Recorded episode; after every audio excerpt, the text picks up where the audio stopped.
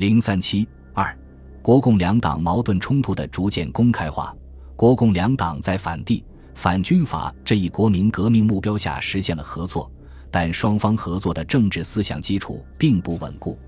中国共产党是无产阶级政党，其民主革命的目标虽与国民党国民革命的目标有吻合之处。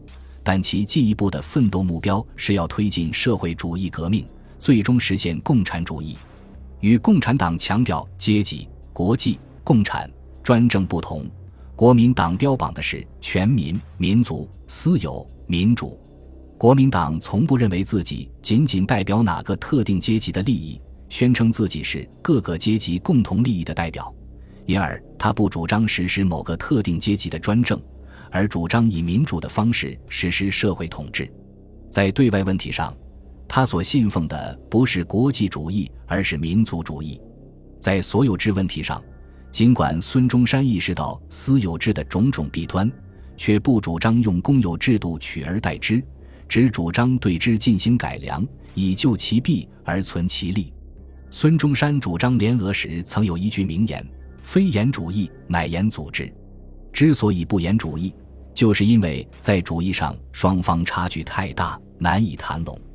当时向导连篇累牍的刊登批评孙中山的文章，正是导源于国民党和共产党之间主义的分歧。在组织上，国民党一大虽然通过了共产党员和社会主义青年团员以个人身份加入国民党的原则，但共产党始终强调。组织上的独立性和政治上的领导地位，坚持在国民党内从事秘密的党团活动。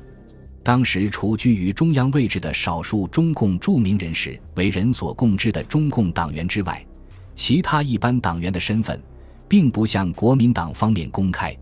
国民党人只知其为国民党党员，而不知其同时为共产党员。这种共产党居于暗处，国民党居于明处的状况。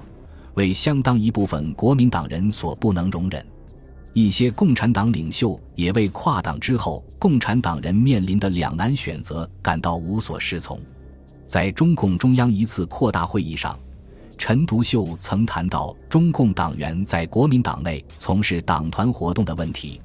他说：“这都是加入国民党这一政策所引起的难题。”他说：“中共如果遵照国民党的意见。”取消在国民党内的党团活动，这无疑是将我们的组织融化在国民党内，没有独立性了。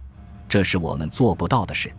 但要国民党员默认中共在国民党内有党团存在，也是做不到的。他认为这是无法解决的。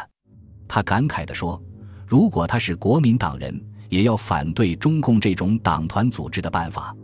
由于思想及组织上的分歧无法弥合。”国共双方的矛盾冲突很快就发生了。